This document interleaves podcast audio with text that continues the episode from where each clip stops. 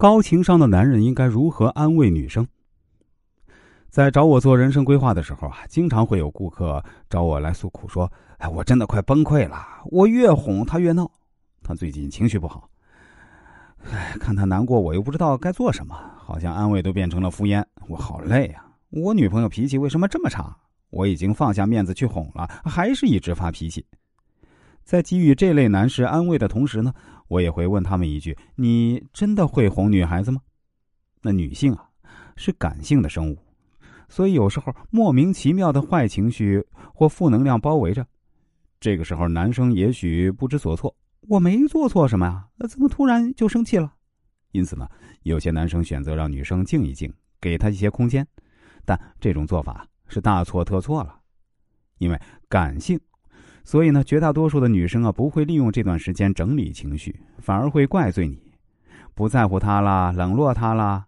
那么这个时候到底该怎么做呢？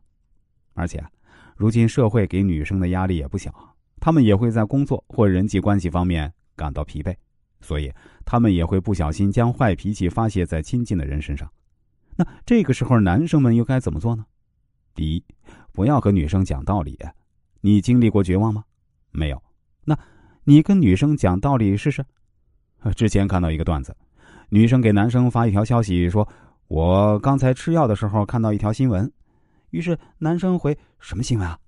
然后女生就生气了，对着男生发脾气：“那你怎么不问问我为什么吃药啊？看来你是真的不爱我了。”这男生一脸懵逼，这到底跟爱不爱有什么关系啊？这根本就没有逻辑性，好吗？无理取闹吧。于是呢。哎，结果就是这位男生又成功加入了单身狗的大军之中。所以啊，这个段子中啊，我们可以总结出一个道理：男生啊，千万不要试图跟女生讲逻辑，也不要试图用逻辑和道理去说服女生，否则你就死定了。而如果你执意跟他们讲道理呢，最后得到的结果呢，就是他们不仅不会听，反而还会继续把陈年旧账都翻出来，逼你跪下来一件事儿一件事儿的道歉，叫你知道什么叫绝望。永远不要觉得女生是笨蛋啊！其实她们只是喜欢在心爱的人面前展现自己幼稚孩子气的一面，但其实啊，她们的智商和情商很高的。